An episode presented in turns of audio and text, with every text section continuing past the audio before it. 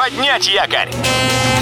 Программа «Путешествие с удовольствием» стартует через 3, 2, 1... Приветствуем всех любителей путешествий, с вами Тимофей Гордеев. Сегодня в программе вы узнаете, как назвали новый ретро-поезд в Сартовали, когда в первый круиз из Сочи в Сухум отправится лайнер «Князь Владимир» и каким годам посвятит свой очередной ретро-рейс «Аэрофлот».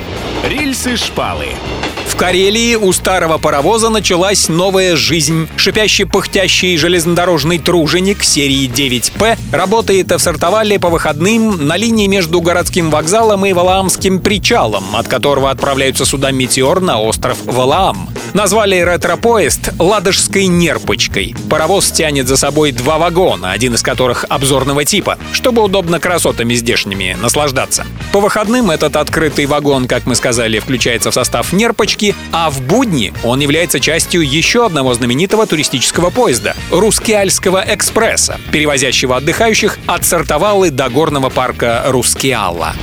Поплыли!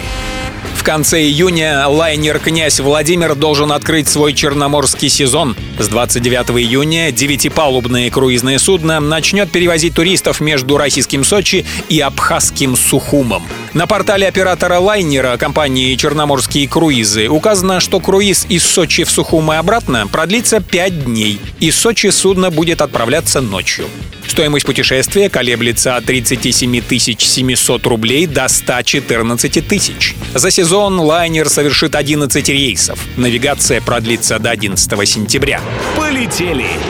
Свой столетний юбилей компания «Аэрофлот» отмечает в том числе рейсами в стиле ретро. Особо обрадуются этому те, кому дороги 70-е и 80-е года прошлого века. Именно на манер того периода будет воссоздана атмосфера перелета, который состоится 15 июня по маршруту Москва-Санкт-Петербург-Москва. Напомнить о тех временах должны будут и регистрация в аэропорту, и униформа бортпроводников, и питание с напитками на борту, и многое другое.